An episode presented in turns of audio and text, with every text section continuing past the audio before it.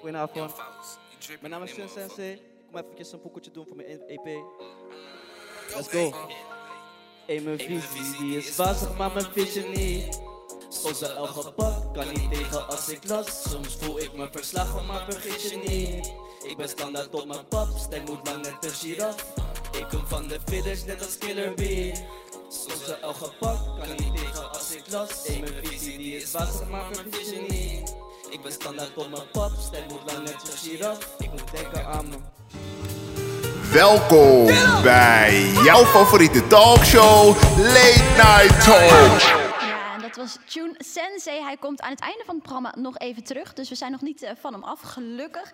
Welkom allemaal bij Late Night Talks. De allereerste aflevering van 2022. Mijn naam is Charissa Shotu. Ik eh, mag jullie host zijn voor vanavond. Daar heb ik heel veel zin in. Ik heb... eh, we, nou, we moeten het over heel veel hebben. Volgens mij is dat allemaal wel duidelijk voor iedereen. Ehm, en dat ga ik doen. Ik praat met Tammy, Jennifer, Lillian en Jamal over seksueel overschrijdend gedrag, machtsmisbruik en ouderschap binnen de LGBTQ gemeenschap. Maar eerst wil ik het even ergens anders over hebben. Endometriose. Heeft iemand van jullie daarover gehoord? Endometriose? Nee. Eén wel, de ander niet. Nou, het is nogal iets onbekends, maar ik ga, er wel, ik ga het er even over hebben. Endometriose is een soort eh, weefsel dat lijkt op eh eh, baarmoederslijmvlies, maar dat bevindt zich buiten de baarmoeder. En ehm, hoe het daar komt, daar zijn verschillende theorieën over. Maar dat het pijn doet, dat is al wel een feit. Alleen die pijn die wordt vaak verward door mensen met een baarmoeder, maar ook artsen. Eh, dat wordt verward met menstruatieklachten. Die endometriose, dat is dat weefsel, dat kan zich buiten jouw baarmoeder eh, bevinden. Dus dat kan ook zitten op je nieren of op je longen of eh, op, op, je, op je darmen. Ehm, en we weten daar heel weinig over. De artsen dus ook niet, eh, maar heel vaak vrouwen ook niet. En dat komt omdat wij heel erg gewend zijn volgens mij pijn te hebben tijdens onze menstruatie. En dan, ik moet zeggen mensen met een baarmoeder overigens. Ehm, want endometriose is dus een chronische ziekte waar behandelingen voor zijn. Maar er zijn geen geneesmiddelen voor. En dan denk ik, hè, geneesmiddelen, is 2021, waarom hebben we nog niet iets gevonden? Nou, omdat het een zogenoemde vrouwenziekte is. En wat blijkt, vrouwenziektes, die staan niet zo hoog op de prioriteitenlijst van de subsidiepotjes eh, in de wetenschap, helaas. Eh, en de mevrouw die je achter mij ziet, dat is een arts. En die zegt, als dit een penisziekte was geweest, dan was dit probleem al opgelost. Wat ik daarmee wil zeggen is ehm, dat we hier veel meer aandacht aan moeten geven. En ik zeg, zeg het nu hier, omdat ik nu een platform heb waar ik dat kan zeggen, is dat ehm, pijn tijdens de menstruatie is niet per se normaal. Wij hebben geleerd vanuit de samenleving en de maatschappij dat die pijn heel erg normaal is. En endometriose, dat kan chronisch zijn, dat kan er heel lang blijven. Je kan er heel veel klachten aan overhouden. Ehm, dus ben jij die ene persoon of die chickie die nooit zin heeft in gym omdat het altijd pijn gaat doen op het moment dat je menstrueert, weet dan alsjeblieft dat je geen zeikwijf bent, maar dat je pijn hebt en dat je dat serieus neemt. En ik ben heel blij dat je dat doet. Ga wel naar je huisarts en vraag om een eh, doorverwijzing eh, naar de gynaecoloog en noem endometriose ook, want dan weten ze een beetje in welke richting ze moeten kijken. Dus ik ben blij dat er steeds meer aandacht voor komt. Het NPO 2-programma Pointer, wat ik eh, ook presenteer, ehm, eh, afgelopen zondag hebben ze daar een prachtige uitzending over gemaakt. Ehm, dus wil je er meer informatie over, wil je weten hoe het is voor andere mensen met een baarmoeder, kijk dat dan alsjeblieft, want die pijn dat is gewoon niet normaal. En laten we het in 2022 alsjeblieft niet normaliseren, die pijn, oké? Dus we hebben genoeg om over na te denken en we hebben genoeg te bespreken, dus dat gaan we straks ook weer allemaal doen. Maar laten we dan alsjeblieft snel beginnen met het allerleukste spel van Late Night Talks. Yeah, are you invited? Are you invited to my cookout? Or not, or not, or not. Invited to the Cookout is een spel waarbij we fictief een barbecuefeestje, een cookout houden dus. Eh, en jij geeft aan, jullie dus, welke persoon wel of niet welkom is. Laten we beginnen. Douwe Bob kreeg nogal wat reacties over zich heen toen bekend werd dat hij vader is geworden van twee kinderen bij twee verschillende vrouwen, terwijl zijn ex-vriendin ook in verwachting is. is ook het Radio 538 belde hem tijdens een opname om te feliciteren, maar daar was hij niet zo blij mee, aangezien hij niet wist dat hij in een live uitzending zat. Oeh, ik weet niet of het heel erg naar voren kwam. Maar volgens mij is het wel bekend dat Douwe Bob zeg maar gelijk heel veel kinderen krijgt bij verschillende mensen. En dat is een keuze natuurlijk. Ehm, maar eh, hij werd een beetje overvallen in die radio-uitzending, want die was live. Ehm, en zij feliciteerde hem toen. Zoiets was het toch, Jamal? Weet jij ook nog een beetje hoe, dit, hoe dat ging? Hij was in ieder geval niet heel erg blij met eh, het gesprek. Nee, nee, nee. nee. Ehm, we hebben onze volgers via Instagram ook gevraagd of Douwe welkom is. 30% zegt ja. 70% zegt nee. Ik denk dat die 30% gewoon hele grote kinderwensen hebben. Ik bedoel, als, als Douwe er is, dan zal het vast goed komen. Wat vinden jullie? Douwe, gaat, komt hij op, ons, eh, komt hij op onze barbecue? Nou ja, ik ben bewust alleenstaande moeder. Zou ik het nog een keer willen doen? Misschien wel. Ik weet niet. Hij is toch wel eh, een goede kandidaat. Schiet snel. Nee, nee, nee, nee, nee. Ik zou hem niet uitnodigen, maar goed. Je zou hem niet uitnodigen? Nee, maar ik hang liever met mijn eigen mensen. Ja, Sowieso. natuurlijk. Dat sowieso. Sowieso, dat maar sowieso. goed. Eh, ik zie jou... eh, Maar ik heb geen kinderwens. sowieso niet. Dan mag je niet komen. Dan mag je niet komen. Jamal, hoe is dat voor jou? Ik zou hem denk ik wel uitnodigen gewoon om een, een, een nummertje te spelen. Maar verder dan dat hoeft niet. Als er maar niemand gaat douwen, dan vind ik het wel... eh, Iedereen probeert, gaat dit doen, hè? Iedereen gaat dit proberen met Douwe Bob. Kan je op zich ook wel voorstellen dat je het niet heel chill vindt om live gebeld te worden in de uitzending met Ja. hey, gefeliciteerd met like the thousands kids that's coming uh, your way. Ik snap dat dat niet zo heel chill is. Eh, de volgende is eh, Giel Belen. Shambhala. Het kruidenmiddel dat door radio-dj Giel Belen werd gepromoot... En dat heeft mijn leven echt veranderd positief. vormt volgens de Nederlandse Voedsel- en Warenautoriteit een risico voor de volksgezondheid. Het kruidenmiddel zou stof bevatten die in hogere dosering kunnen leiden tot hallucinaties, verlamming en een verstoord zicht. Het middel is inmiddels uit de handel gehaald. Ja, dat was Giel. Nou moet ik heel eerlijk bekennen dat ik eh, Giel al lang, lang, lang al niet meer zou uitnodigen. Hij heeft genoeg dingen gedaan om niet uitgenodigd te zijn. Hij krijgt niet eens het drinken, bro. Hij, sorry, dat is mijn mening. Lilian, ik zag jou ook eh, knikken. Eh, ik vind hem een beetje... eh, Ja, wat vind je van hem? dubieus. Ehm, nee, ik zou hem niet uitnodigen. Nee, mag ik, eh, mag ik een reden weten? Ik vind hem gewoon irritant. Jamal? Ehm, nee, nee, precies wat je zegt. Ik denk dat deze man al genoeg dingen heeft laten zien. Ik denk niet dat hij heel gezellig wordt eh, op een barbecue. Maar als hij al die tijd shambhala heeft gedronken, dan snap ik ook wel waarom hij zich eh, zo heeft gedragen. Ja. Wat vind je daarvan trouwens, van influencers die zeg maar dit soort dingen promoten toch wel voor? Hij heeft een heleboel volgers. Ja. Ja, ik vind, dat, ik vind dat sowieso al een probleem. Dat heel veel influencers zomaar van alles gaan promoten op hun kanalen. Terwijl ze nooit echt kijken van... hé, hey, wat zit er nou echt achter? Is het veilig? Is dit gezond? Snap je? Maar gewoon Ja. denken, hé, hey, weer een nieuwe check. En, eh, Ja, we inderdaad. gaan. Nee. Tammy? Ja, ik eh, ga hem denk ik ook niet uitnodigen. En dat zeg ik toch wel enigszins met verdriet. Want echt 10, 15 jaar geleden was deze man nog helemaal niet zo problematisch. Dan Ja. luisterde ik altijd naar hem op 3FM. Is hij ooit niet problematisch geweest? Nou, er was een tijd, echt 10, 15 jaar geleden, echt over lang geleden. Ja. Toen, eh, toen, was, ja, toen luisterde ik zo- altijd in de ochtend naar hem. En toen, Toen radio nog een ding was. eh, toen radio nog een ding was. Dus Way het is gewoon wel echt jammer hoe deze man ja, zijn hele carrière zeg maar, zo naar beneden aan het hobbelen is. Ja, het is- Echt belachelijk dat hij dit aan kinderen aan het verkopen is. Hè? I don't get it. Soort van, als je het is common sense, dan doe je dit niet. Nee. Uh, maar oké. Ehm, op Instagram zegt men dat 10% dat hij wel welkom is. en 90% zegt nee. Dit is zeg maar 10% van de mensen die met jou tien jaar geleden aan het meeluisteren waren. Oké, de volgende. En ik denk dat we... Nou, dit, ja... hm, John de Mol. Oh. Oeh. In de laatste uitzending van Boos deelden meerdere vrouwen hun ervaring met seksueel grensoverschrijdend gedrag bij The Voice of Holland. John de Mol, talpabaas en bedenker van het programma, geeft in een interview met Tim Hofman aan dat hij vindt dat vrouwen sneller aan de bel moeten trekken bij seksueel grensoverschrijdend gedrag. Je moet je mond open trekken. En dat hij op één melding na geen idee had dat dit speelde binnen zijn organisatie. Ja, Jennifer. Nou ja, ehm, het is heel duidelijk, denk ik. Maar voor hem ook speciaal zou ik wel heel duidelijk nee zeggen. Nee. Jij zou Nee. een soort van een kaartje sturen om er op te Een schrijven. soort van nee. Ja, hoofdletters. Ja. Ik denk wel dat hij dat wel nog moet horen. Anders Ja. staat hij er toch. Ja, ja. Lilian, hoe zit dat bij jou? Ja, nee, ik, eh, ik vind zijn hele houding en eh, de hele attitude waarmee hij dit gesprek in is gegaan ook heel problematisch. Ehm, dus eh, als jij met zo'n houding eh, mijn huis in komt lopen, nee, dankjewel. Nee, ik ben dus een hele grote fan geweest van John de Mol. Omdat ik een, televisiefan ben gewoon. Ik vind televisieprogramma's heel vet. Ehm, dus ik vond John de Mol eerst heel stoer en cool en zo, toch? En nu denk ik, wauw. Ja, je bent niet de enige. Nou, al jaren vind ik hem niet meer, eh, maar in ieder geval. Ik dacht wel van, oh, that hurts, man. I looked up to you. Een beetje, beetje. Ja. Maar goed, Ehm, ja, seksueel overschrijdend gedrag en machtsmisbruik is een welbekend probleem. En hier in de media veel over gezegd de afgelopen weken. Kijk maar even mee.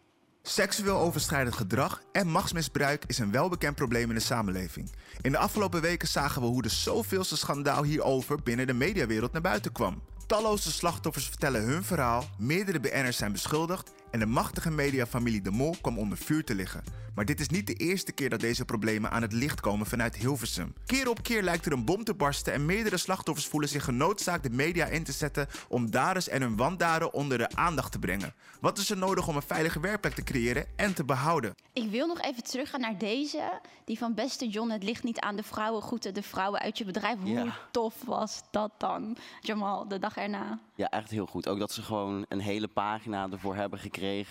Ik denk dat hij eh, ja, verrast was van eh, s ochtends. nou, wel op een goede manier. Neem aan van wel. Ik moet nog heel veel zeggen. Onze volgers via Instagram ook gevraagd of John welkom is. En 11% zegt ja en 89% zegt nee. Goed, door het programma Boos dus. Ik eh, neem aan dat we die allemaal langzamerhand wel gezien hebben. Van BNN-Vara werden talloze wandaden binnen The Voice of Holland bekendgemaakt. En meer dan 9 miljoen mensen keken daarnaar. eh, waarop Nederland geschokt en verontwaardigd reageerde. En aantal fragmenten uit die aflevering hebben we eh, hier nu staan. En willen we graag met jullie delen. En of ken jij nou iemand die meegedaan heeft aan talentenjacht of daar heeft gewerkt? En denk je, ja, daar gebeurden dingen die eigenlijk niet kloppen. Woensdag 12 januari versturen wij de beschuldigingen uit deze aflevering en de bijbehorende wederhoorvragen naar de betreffende bedrijven en personen. En dit gaat dus om Jeroen Rietbergen, Marco Borsato, ADB, RTL, ITV en Talpa. Iedereen hiervan leert, trek je mond open. Wacht niet, wees niet bang, wees niet angstig. Maar hoe voorkom je überhaupt dat het zover komt? Dat is de kern. Het ligt niet aan de vrouwen. Mannen moeten hier echt, echt hun verantwoordelijkheid nemen. Je moet je ook niet daarvoor schamen. Dat, dat, want daar kan jij niks aan doen, liever. niet jouw schuld. Nee, dat is niet jouw schuld. En je bent in een situatie gekomen waarin je zelf gewoon geen, geen eh, controle had. Ja, het is wel heftig om te zien. Eh, wat was jullie eerste af- eh, reactie op die aflevering van Boos, Tammy?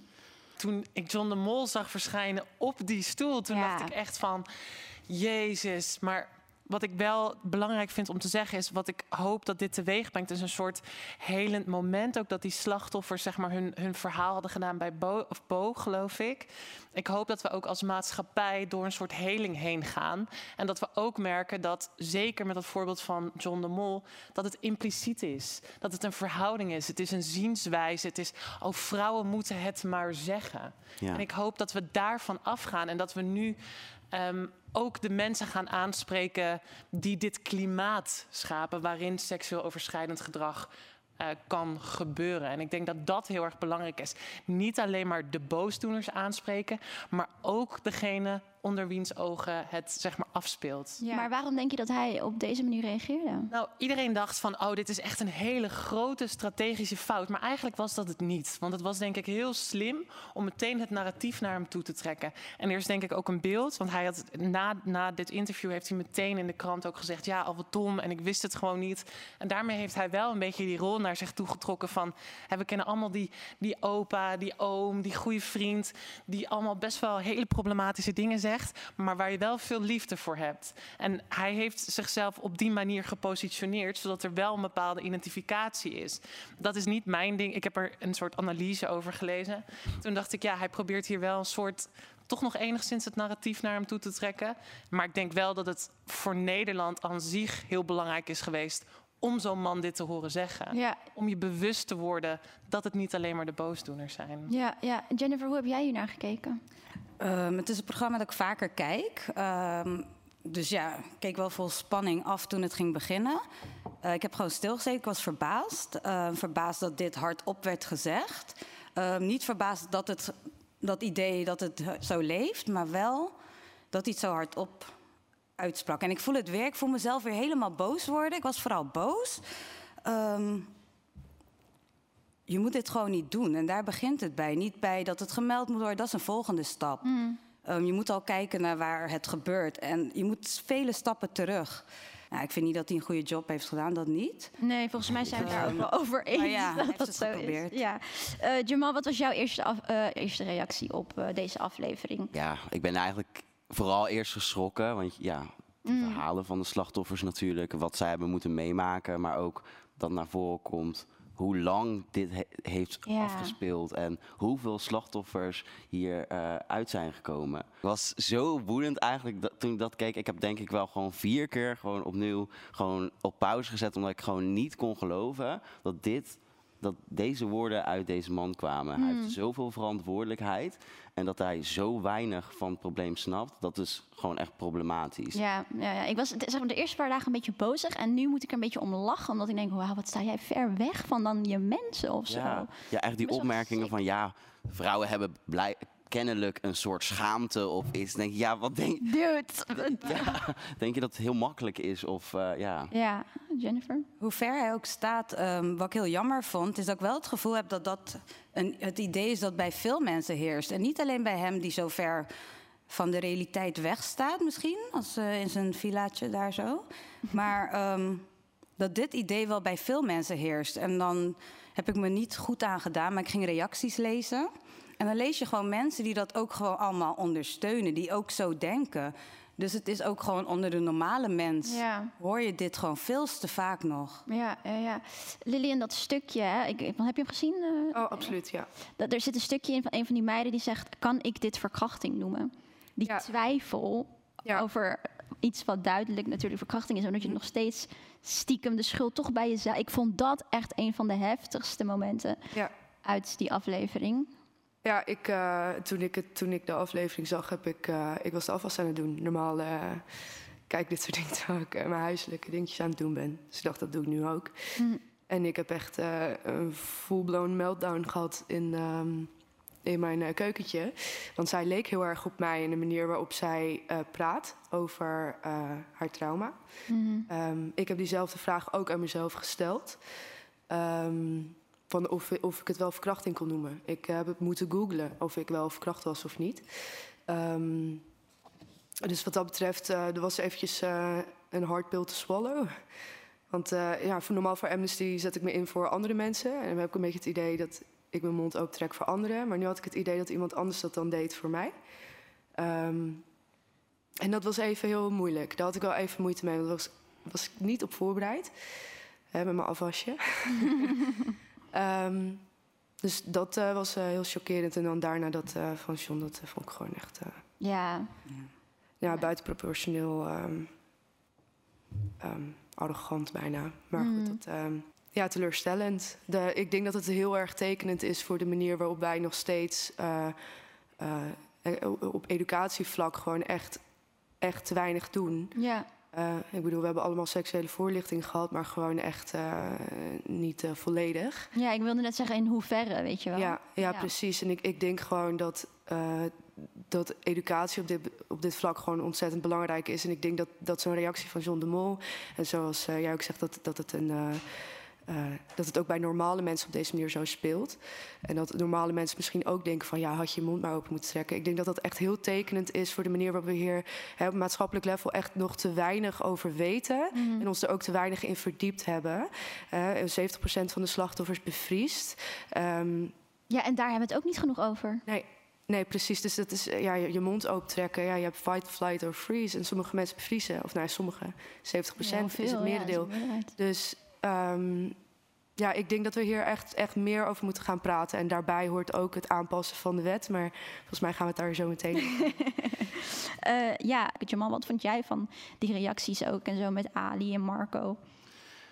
Ehm, ik, ja, aan de ene kant vond ik het wel moeilijk, want kijk, ik snap best wel dat mensen op het begin nog zeggen van ja, laten we eerst het onderzoek afwachten en Mm. kijken waar die aan schuldig is bevonden. Maar als je ziet dat er zoveel mensen naar buiten komen, dat je zoveel verhalen hoort, dan denk ik ja, ga, denk je dat iedereen daar dan om liegt en dat, dat je daar dan ook echt je gaat niet voor een leugen aangifte doen. Maar Nee. daarnaast ook het argument van ja, mensen doen dit voor aandacht of weet ik wat. Dan denk ik, ja, er is niemand in, in de mediawereld waarvan we zeggen, oh, Ja. die is beroemd van die aanranding. Of eh, niemand heeft daar ooit Mhm. iets uitgehaald. Je krijgt alleen maar dingen over je heen als je je daar eh, over Ja, uitspreekt. Dus ja, ik, ja, het is heel kortzichtig eigenlijk. Ja, laten we niet allemaal. vergeten dat victim blaming gewoon echt nog een heel groot probleem is. En dat dat eh, een soort backlash is die je automatisch dan over je heen krijgt. Dat, Ja. dat, Zou je victim blaming kort kunnen uitleggen voor men die dat niet weet? eh, het is het wijzen naar het slachtoffer wanneer het eigenlijk niet het slachtoffers schuld is. En eigenlijk doen, je hoort dat ook al in die aflevering, de slachtoffers doen dat zelf al.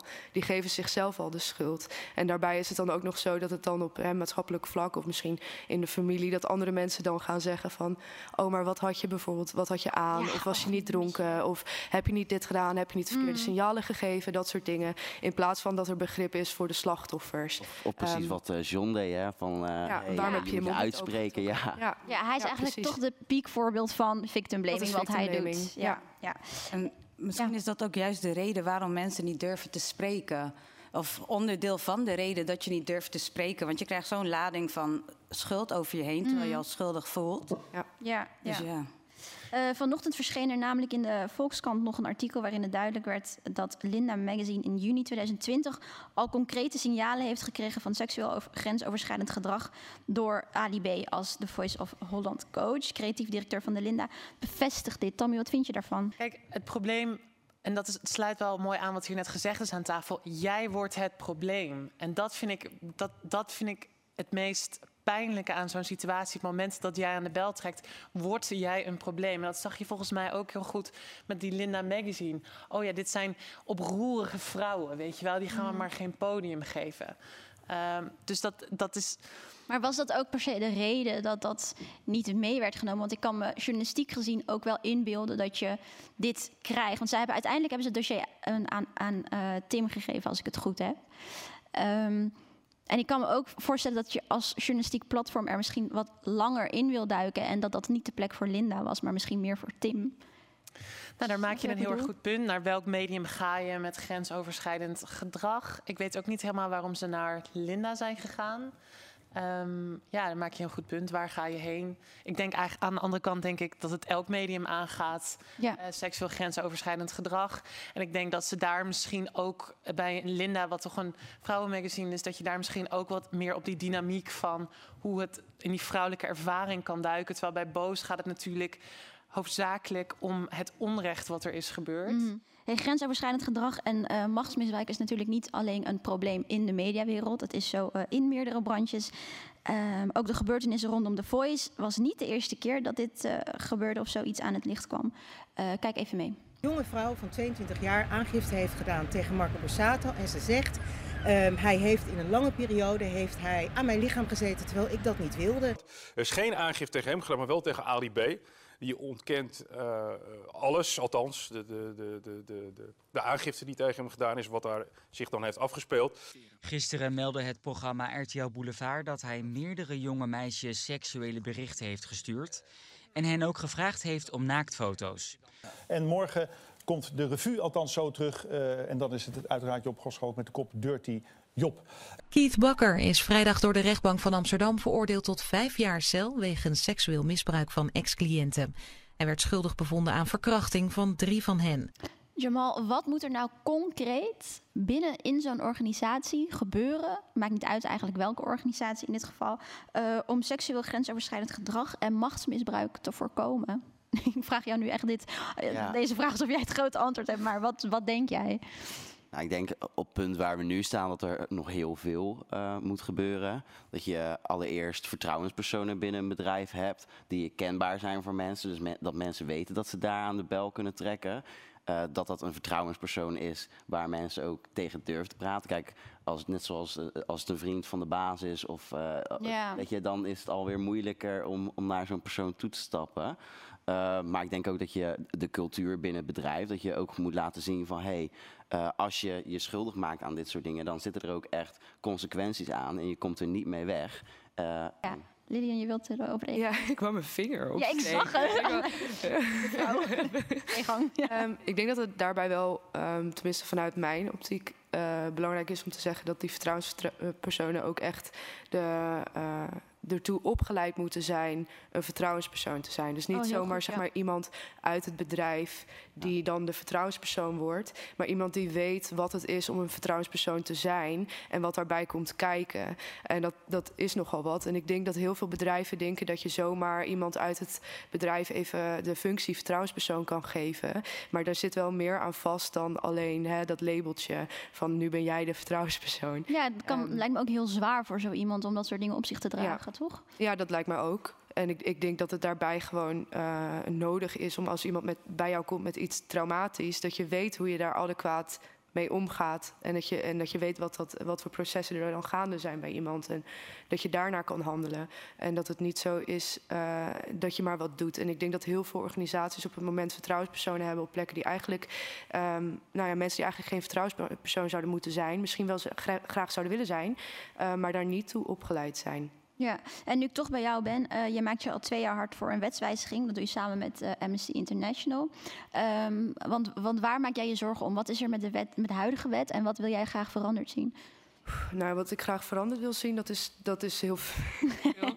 Ehm, maar dat, eh, wat betreft de wet, zoals, zoals, nu, zoals er nu nog steeds gehandeld wordt, zeg maar, de, de wet zoals die er nu nog is, is dat ehm, er moet eh, aantoonbaar eh, dwang of eh, fysiek geweld zijn om iemand te kunnen vervolgen van verkrachting. En zoals ik net al zei, is het zo dat 70% van de slachtoffers bevriest. Wat betekent dat voor heel veel mensen er gewoon een dergelijk bewijs niet is. Ehm, daarnaast is het zo dat het, deze wet zoals die er nu is, zoals er nu nog steeds eh, gehandeld wordt. Ehm, het is een beetje gebaseerd op het idee dat een verkrachter iemand is die uit de bosjes komt en je meesleurt. En dat is gewoon niet hoe verkrachting werkt. Verkrachting vindt heel vaak plaats in eh, een bekende omgeving. Dus eh, collega's, vrienden, familie, hè, noem maar op, eh, docenten. Ehm, dus ik denk, we zijn dus nu echt iets van twee jaar bezig met lobbyen voor een wetswijziging. Nou, dat heeft een tijd geduurd.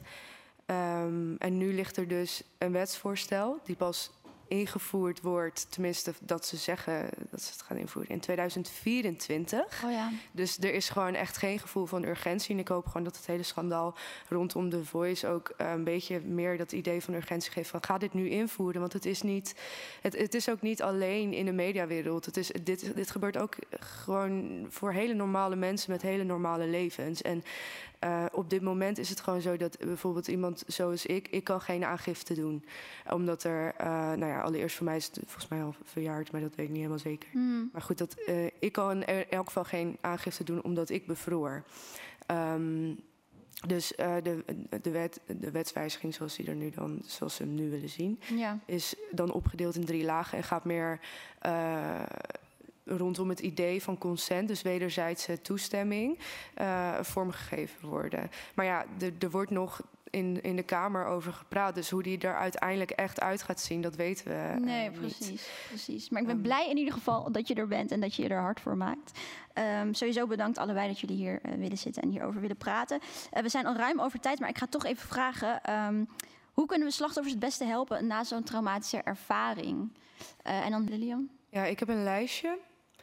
Ehm, ik denk dat het allereerst begint met educatie. Dus zorgen, wat, wat ik net zei, zorgen dat er dus eh, maatschappelijk eh, wetenschap is over eh, wat verkrachting is en wat oké is, wat niet oké is, wat consent is. Ja, ja. Daarbij vind ik ook dat de politie en zedenrecherche beter getraind moet worden om om te gaan met dergelijke dingen. Op het moment is het zo dat slachtoffers zelfs soms ontmoedigd worden door de politie om aangifte te doen. En de wetswijziging. En daarbij vind ik ook dat er psychische steun moet kunnen zijn eh, wanneer je dus wel aangifte doet. Dat is op het moment niet aan de hand. Ja, nou dankjewel dat jullie dit eh, wilden delen met ons. Ehm, op, het, eh, op het scherm komt, als het goed is, verschijnt daar ehm, een foto met contactinfo.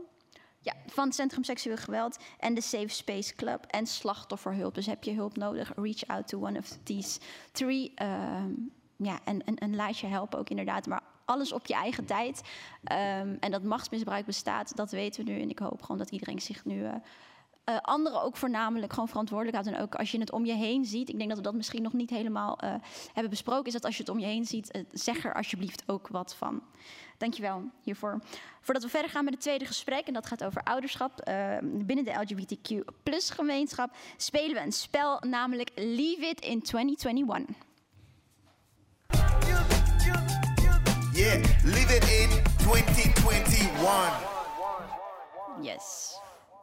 Oké, Dry January is dus bijna voorbij. Deed iemand mee aan Dry January? Ach, nee. Ik heb het gevoel dat het echt... Jij? Nee. Oh, sorry, dat ik je bijna beledigde. Ja, ik was even vergeten. Ja, Dry January. Ja. Ehm, en lockdown is ook eindelijk soort van hè, een beetje voorbij. En de voornemens aan het begin van het jaar zijn waarschijnlijk alweer uit het raam. Had iemand een voornemen hier die nu al, zeg maar, it died? Ik heb dat echt al een aantal jaren gewoon opgegeven. Dat ik denk van ja, elk Ik ben jaar... zo blij dat mensen niet meer dit, ding, dit soort dingen doen. Fuck voornemens. Je, je, je maakt elke keer zo'n hele lijst waar je dan aan vast wil houden. En uiteindelijk ben je in de meeste gevallen alsnog teleurgesteld. Dat en zoveel pressure, toch? doen, maar, Je zet zoveel pressure op jezelf. Fuck dat. Lekker rustig beginnen in het jaar en dan zien we Man, allemaal wel rustig allemaal. Jezus. Oké, Oké, maar wat moeten we echt in het verleden houden en wat nemen we liever wel mee? Eh, jullie krijgen vier beelden te zien met ieder een situatie. eh, en ik ben benieuwd of jullie deze achter eh, jullie willen laten of mee willen nemen naar het nieuwe jaar. Let the games begin. And you can just pick out some stuff that you need. That'd be nice. Without- Wow, I mean, oh my God, it's a blessing. Really good. The best days I've had in Los Angeles. How you doing? If I see you again, You- you, have, um, you know, put impact in my life. Really, yeah. Oh. Put that in your Wow. pocket. Just stash it in your pocket or something. You know what I mean? Where is the money? Here's to um, new beginnings, to housing and helping others. Holding you okay? Are you ready? yeah! I love it!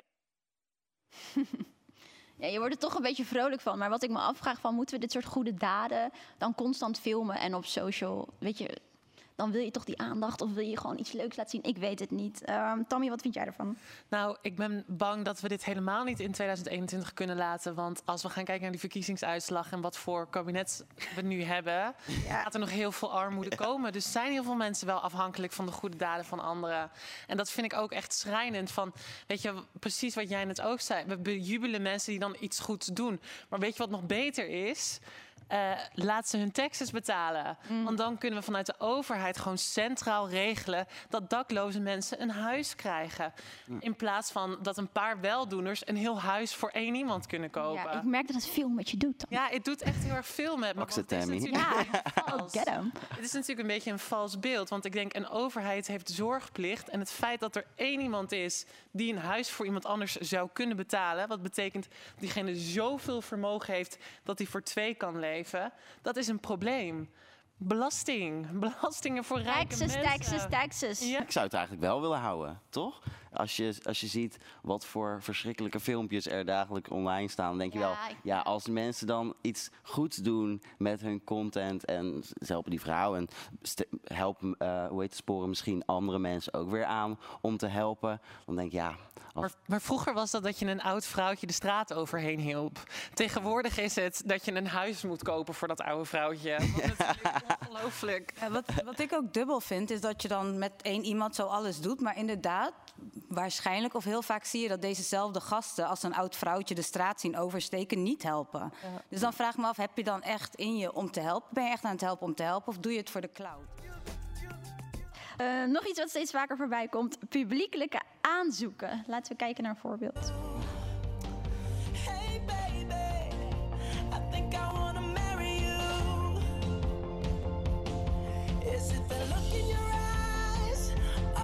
Ja, wat, wat, eh, ik hoor gezucht, ik hoor... Iedereen is een beetje aan het cringe hier, hè? Geen trouwding. Jennifer, Ehm, laten we het achter in 2021 of we nemen het mee? Nou, we laten het achter. Ja? Ja, ten eerste, ik vind ook wel, kijk, heel leuk hè. En ik hoop dat het allemaal goed zit. Maar je hebt hier als vrouw zijn heel moeilijk weer de keuze om nee te zeggen. Niet moeilijk, maar je maakt het moeilijker.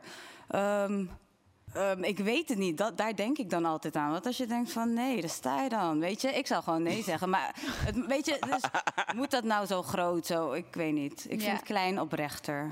Hou het intiem. Intiem, toch? Intiem, klein, gemeen. Wie zijn die mensen die staan te klappen?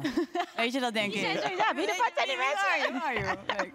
Nee, niet bij mij. Maar ik ben ook Het is niet wel een beetje awkward als je lekker zit te eten of zo en ineens gebeurt het zo. Maar aan de andere kant wel heel lief dat iemand zoveel moeite toch Ja. voor je doet en al die schaamte trotseert. En eh, ja. ik vind dat ook wel cute. Dat wilde ik net zeggen, want de laatste keer dat ik op een date was geweest, toen haalde je een soort half open fles rode wijn uit de kast. Oh, deze heb ik nog liggen. dacht ik, nou, dan heeft hij hier wel wat meer gedachten. eh. Maar er zit wat tussenin, hè? Ja, Tussen dat is gewoon die halve rode fles en dit. Ik ben, zo blij dat jij hier bent voor de realiteit. Ja, ik ben niet aromantisch, maar ik hou van romantiek met z'n twee alleen. Ja, toch? Dit is, niet, nu denk ik echt van, wat de fuck, die hele zaal zit daar. Hoe are dan? you? En dan zeg je nee en dan heb jij het weer gedaan, weet je. Maar misschien ben ik verbitterd. dat Ik denk, ja, maar straks wil je nee zeggen. Dus ik weet, ja, bewust alleenstaande Nee, dat is niet verbitterd, dat is gewoon realiteit. We komen daar straks op terug. Ik ben nog niet klaar met Nee, nee, jou. Oké, de laatste optie is de zogeheten Brazilian Butt Lift behandeling, BBL. Eh, enorm populair geworden de afgelopen jaren. Eh, maar ook heel gevaarlijk. En recent nog een Nederlandse vrouw die hieraan is overleden. Ehm, ik hoor hele slechte verhalen de laatste tijd hierover. Eh Lilian, ik zie je meeknikken. Wat vind je ervan? Gaan we dit in 2021 laten of eh, gaan we extra squa- squatten? 2022. Nee, ik, ik vind het eh, best wel fucked up dat je zo snel, dat je zo ver gaat om aan een bepaald idee te voldoen. Van, nou ja, ik, ik weet niet, zeg maar, hoe, ja, er zullen vast genoeg mensen zijn die eh, een operatie ondergaan omdat ze dat zelf heel graag willen. Maar ik, ik denk dat het heel erg eh, schadelijk is eh, dat, dat we eigenlijk, en met het hele idee van Kim Kardashian, Mm. dat, dat we eh, eigenlijk jonge meiden daarmee aanleren dat ze niet van nature mooi kunnen zijn. Dat hetzelfde is met Instagram-filters heel erg gaande. Van dat mensen zichzelf niet meer op het internet slingeren zonder een filter eroverheen. Ik denk dat dat echt heel schadelijk is voor de manier waarop we naar onszelf kijken. Ehm, dus eh, nee, laten Nee. we dat gewoon niet doen. Nee, niet. Volgens RTL Nieuws overlijdt 1 op de 3000 mensen die een dergelijke behandeling ondergaat. Ehm, dank voor het meespelen, alle vier. Ehm, laten we snel beginnen met het tweede gesprek van de avond. Dat doe ik met Tammy en met Jennifer. Maar eerst gaan wij hier naar kijken. Gezinnen bestaan al lang niet meer uit de standaardstructuur vader en moeder. Toch heersen er nog veel traditionele verwachtingen rondom het ouderschap. Voor gezinnen uit de LHBTIQ-gemeenschap is een kinderwens niet anders dan andere gezinnen. Vroeger was er weinig ruimte hierover na te denken als queer persoon, maar tegenwoordig zijn er andere manieren om een kinderwens te vervullen. Denk aan adoptie, draagmoederschap of via een donor.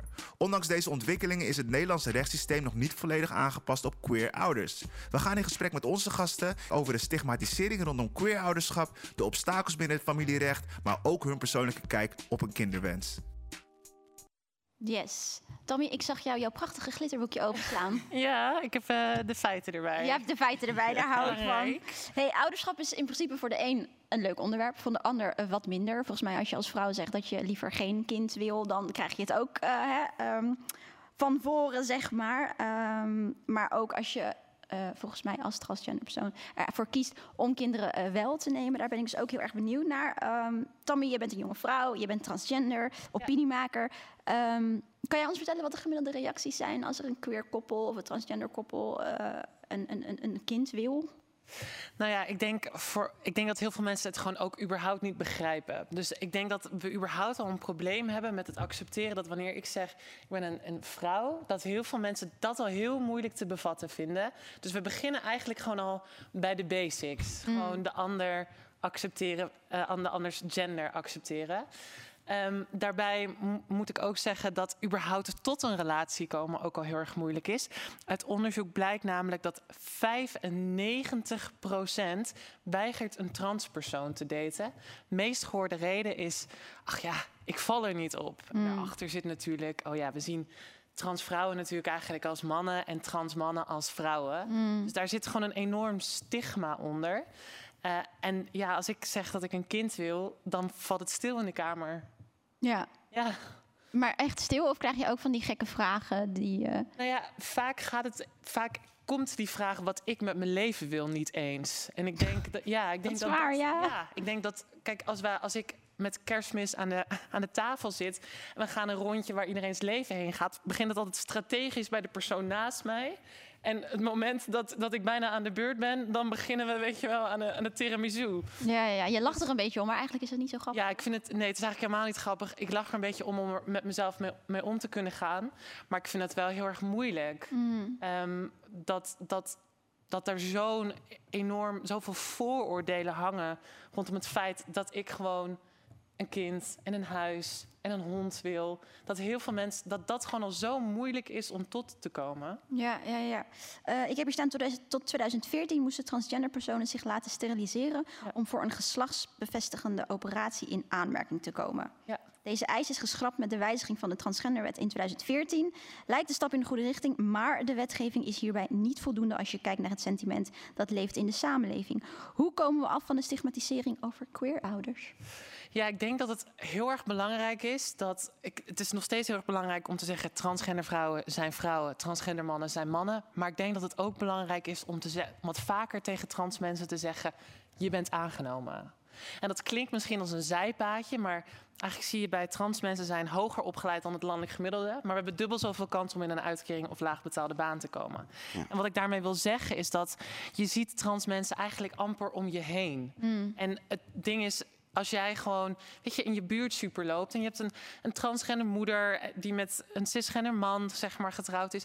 En dat het niet eens überhaupt daarover hoeft te gaan, maar dat je er wel een soort losjes mee in aanraking komt. Dat normaliseert dat beeld van wij doen ook gewoon mee. Weet je wel, ik word ook gewoon verliefd. Ik maak eten voor mezelf in de avond. Je bent ook gewoon mensen, laten we gewoon... Hè? Ja, en, en een vrouw, weet je wel. Dus Ja. dat, dat zijn denk ik dingen die, we, dat, die nog heel lastig te accepteren zijn. En dat gaat denk ik echt met een soort publieke perceptie. Ehm, ja, voor heel veel mensen, hè, als ik over straat loop en ik kom iemand tegen en we hebben het over mijn transidentiteit, dan zegt die vrouw met kort pittig kapsel en een Bristol shirt, als ik zeg dat ik een transpersoon ben, ach wat zielig. Nee. Ja, dat is nog steeds wel een beetje het sentiment van als je een transgender persoon bent, ach wat knap en dan praat er maar eigenlijk Mm. liever niet over. Ehm, ja. dus dat, zijn- dat zijn gewoon hele diep gewortelde sentimenten. En die transgenderwet waar jij het over hebt, de reden dat mensen zich moesten steriliseren is omdat de overheid het niet wenselijk vond dat iemand. eh, dat er verwarring zou ontstaan als transgender mensen kinderen zouden krijgen. Moet je je voorstellen dat de overheid tegen jou zegt: Ik vind eigenlijk niet dat jij een kind moet krijgen. Ja. Nou, dat, dat is zo invasief. En tot 2014. Ja, tot gewoon. 2014. Kijk, als je denkt van dit was in 1600, eh, dan geloof ik het wel. Heel maar, ver terug, Ja, maar oké. maar gewoon, ja. Heel schrijnend. Ja, ja, ja. ja. Eh, Jennifer, je bent bewust alleenstaande moeder met een zoontje van vijf. En dat is, eh, via een donor. Ehm, wat valt jou op vanuit je eigen ervaringen als queer moeder in een heteronormatieve wereld? Ehm, nou ja, wat je heel erg merkt, ehm, dat de gedachtepatronen gewoon nog oud zijn. Het is niet gemoderni- gemoderniseerd. Oh, ik bleef even vast, maar goed. Ehm, vooral wat je merkt is, het wordt geaccepteerd, maar als je dan bijvoorbeeld een boekje gaat zoeken, dan gaat het weer Mm. over. Als het over gay zijn gaat of over queer, dan is het ze gaan naar de gay pride met de familie. Maar het is nooit gewoon normaal. En zoals, ja, zoals jij zei, van aangenomen worden, eigenlijk iedereen is gewoon mens. Maar zolang die gedachtegang niet leeft, loop je er telkens weer tegenaan, heel onbewust. En ik denk, ehm, zolang je zelf niet queer bent, niet transgender, heb je het niet eens door. Ehm, maar het zijn hele kleine dingen, dat boekje. Of wanneer de school begint te praten over families. Dat er altijd maar één plaatje is van twee moeders of twee vaders. Vroeger was dat de donkere persoon, één plaatje van een donkere familie. Maar het is altijd de uitzondering. Het is altijd de anders. Ehm, en dan in mijn omgeving heb ik het geluk dat dat niet zo is. Omdat ik me omgeven ben met mensen waar je van alles hebt. Ehm, en dan haal je gewoon heel veel schaamte weg. Heel, en dan wordt het veel normaler. En dan komen de gesprekken normaal. En dan sta je er niet bij stil of ze je wel hebben gevraagd of niet Ja. hebben gevraagd wat jij later wilt. Ehm, Maar dan, is het, dan loopt het gewoon. Maar dat is wel heel mooi wat je zegt. Want inderdaad, die, die representatie, heel veel mensen, oh ja, die hebben er wel van gehoord. Ja, representatie is belangrijk. Maar het is nou juist belangrijk omdat je dan ziet dat jij ook de wereld mag vormgeven. Ja. En dat jij ook mee mag doen. Hè, ik, heel eerlijk, ik ben in 2005, of, of 2015, ik ben ongeveer anderhalf jaar geleden ben ik naar voren getreden als transpersoon. Ik ben al eerder in transitie gegaan. Tot die tijd had ik helemaal geen idee dat een transpersoon überhaupt een relatie zou kunnen hebben. Hmm. Weet je, niemand vraagt het aan je. Je komt het niet tegen. En dat geeft zo'n verstikkend gevoel. Het is het, alsof je door de, door de maatschappij heen loopt, maar dat je altijd maar te gast bent. Weet je, wel? je mag eigenlijk nooit iets zeggen over de inrichting, Ja. want je gaat toch wel weer weg. Zo voelt het. En daardoor, als we het dan hebben over queer ouderschap, ja, ik, ik, vind, het, ik vind het nog moeilijker om een kind hier in, in de wereld in te brengen. Met, met de status waar we zijn qua acceptatie rondom transgender mensen. Ik denk dat dat nog veel erger is. Zeven op de tien transgender mensen krijgen te maken met geweld. Mhm. Het is eerder een kwestie van afwachten dan dat het niet gebeurt. Ja. Ik vind dat eigenlijk nog een veel groter, grotere barrière om een kind te nemen. Dan, dan weet je dat ik met mezelf in de knoop zit. Ik vind het best wel leuk om een transpersoon te zijn. Je krijgt echt, ja, je krijgt echt alle. Je kan nadenken op gender op een niveau waar, waarvan heel veel mensen daar, die komen daar nooit tot. En jij wordt gedwongen om daarover na te moeten denken. En je, leert, je hebt heel veel verbinding.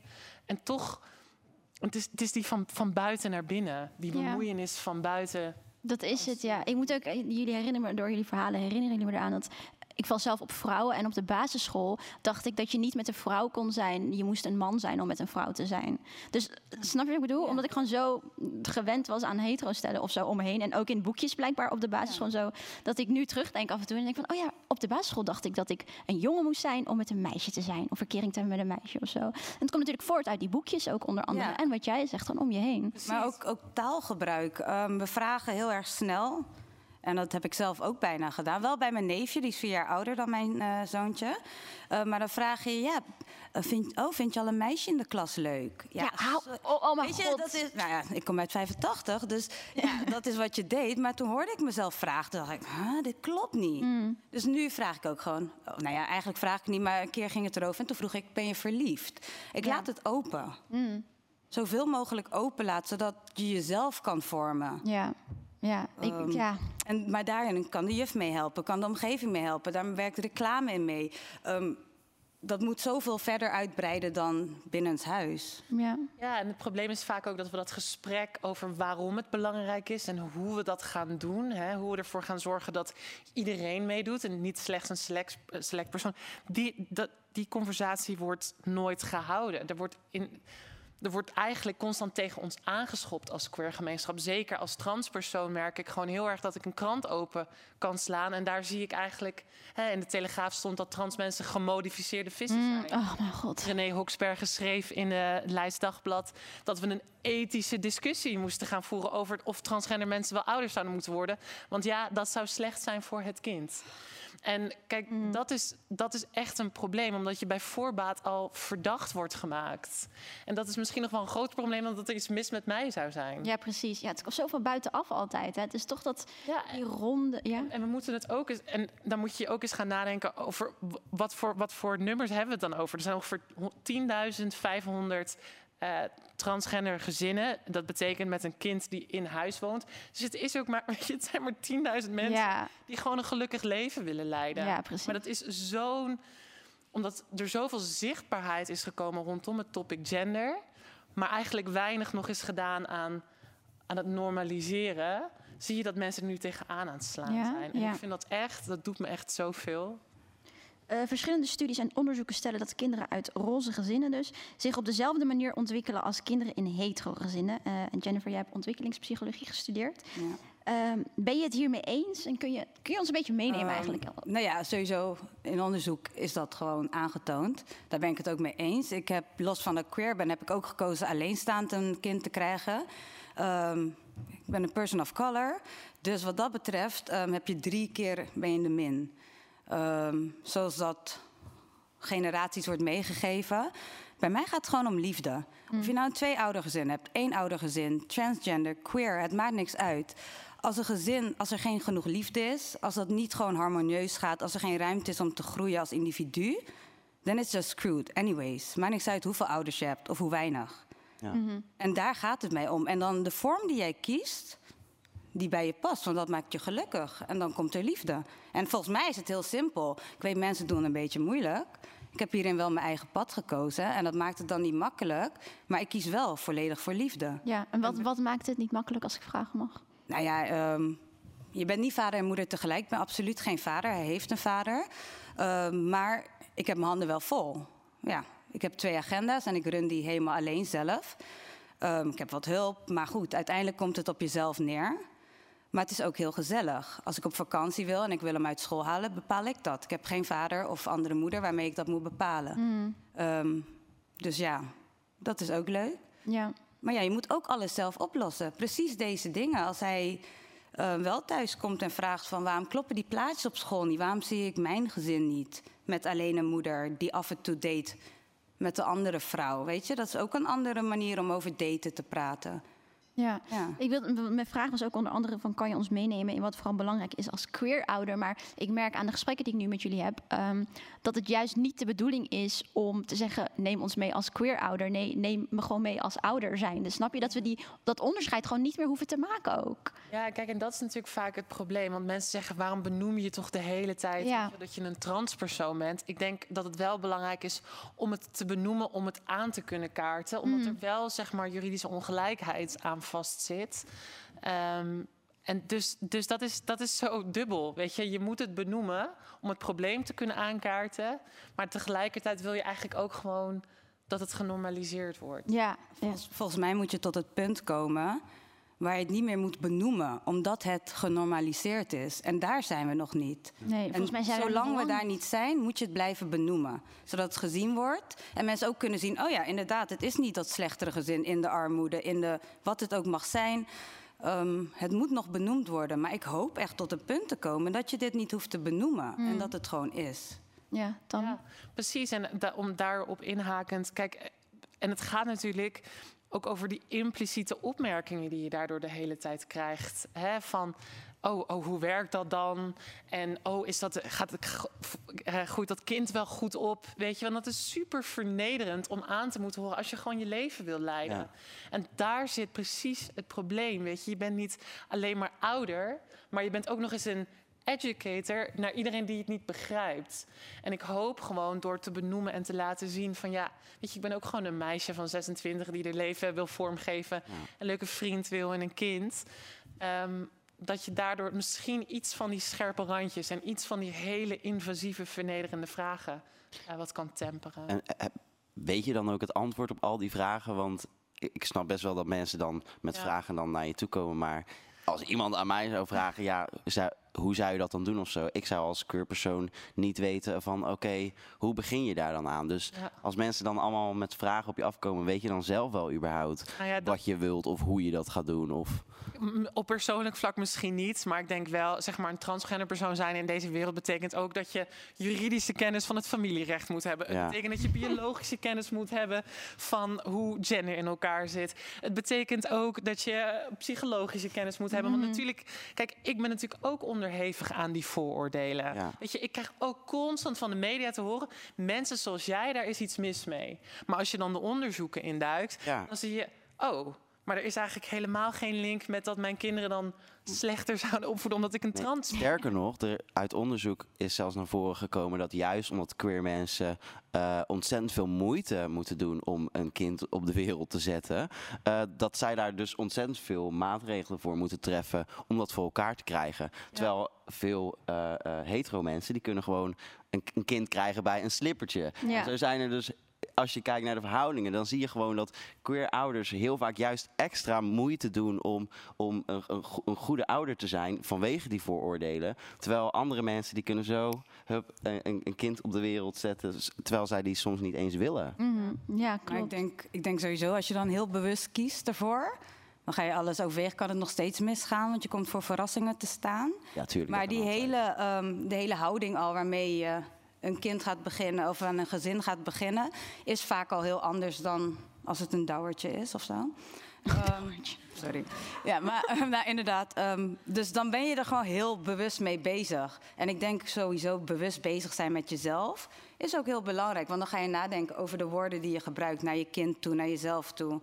Ehm, bewustwording. Ja. Laten we wakker worden. Ja, en het probleem is gewoon, zeker als transgender persoon, loop je wel tegen barrières aan. Bijvoorbeeld de Nederlandse Vereniging voor Obstetrie en Gyne- Gynaecologie. Tommy, heel even, twee seconden. Ik ga je zo, eh, want we moeten afronden. Maar ik wilde jou echt expres nog vragen, omdat je een prachtig roze glitterboekje bij je hebt. En wij hier allemaal fan daarvan zijn aan tafel.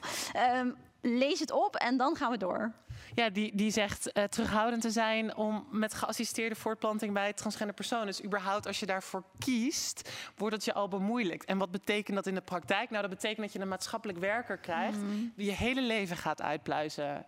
Dus het is echt, het is ook niet alsof, alsof je zeg maar, weet je, je moet door background checks heen. Je wordt compleet ondersteboven gehaald. Ja. Alleen maar omdat je hetzelfde wil en alleen maar omdat je een transpersoon bent. Niet omdat je alcoholist bent, niet omdat je iemand iets aangedaan hebt, niet omdat je een strafblad hebt, niet omdat je foute keuzes hebt gemaakt, maar omdat je bent wie je bent. En dat is, dat is zo ontzettend schrijnend. En Douwe Bob kan wel gewoon overal. En daarom op eh, al hè, drie, vier tegelijk. Wat is dit? hey, ik wil jullie hartelijk danken voor hier aan tafel eh, te zitten. Ehm, dit gesprek, ik vond het zo mooi, dankjewel. Alle, alle vier. Dus Lillian, Jamal, Jennifer en Tammy. Mag ik een applausje alsjeblieft? Want gelukkig zijn er weer mensen. Voor de mensen thuis, dank voor het kijken. De volgende aflevering is op eh, 14 februari. Dat belooft eh, het een en ander, Jamal. Oeh, Oké. ja, Valentijn. Oh, toch? Heb je er zin in? Ja, heel veel. Eindelijk een vrienden Valentijn dit jaar. Ga innen. Oké, ik wil hier alles over weten, maar dat komt straks wel. Ehm, we hebben natuurlijk nog een optreden en eh, daarmee sluiten we af vandaag. Eh Tune Sensei, he's back again. Mag ik een groot applaus? Dank voor het kijken. Tot de volgende. Alright, let's go.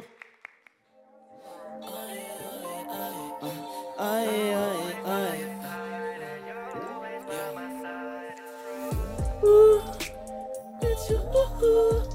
Ik zorg dat het safe is als je blijft bij mij. Baby, laat me weten, speel niet met mijn tijd. Kies je voor hem of kies je voor mij? Baby, ben je dan? Ik wacht op je reply. Leg je telly opzij. En mijn focus is op jou. Ga niet eens met mij. Maar je past aan mijn mouwen. Het is het ver, wil ik voor je reis. Ik loop je fit wat je aan hebt. Je face wat me aantrekt. Ben in de boef heb idee, want ik weet ik heb aanleg. Geef mij maar champagne, schenk mijn glas op het aanrecht. Yeah. Aha. Een stuk in de thuis, je praat op, hit, ik let op mijn details. Aha. Yeah. Ik klik als je zit bij mijn side, maar je bent meer into andere guys. Ik zit zo stuck in mijn ways, dan ben ik offline van mijn socials, ben aan niet de break. Ik ben offline, maar niet over tv. De sky zit als toast, maar mijn bangers geen games. Ik, ben maar niet over tv. Maar mijn bangers geen games. It's you. I always wanna always wanna ride. It's true. It's you. I'm always by your side, and you always by my side. It's true. It's you. Ik zorg dat het is als je blijft bij mij. Baby, laat me weten, speel niet met mijn tijd. Yeah. It's you. Ik kies voor hem of kies je voor mij. Baby, ben je down? Ik wacht op je reply. It's you. It's you.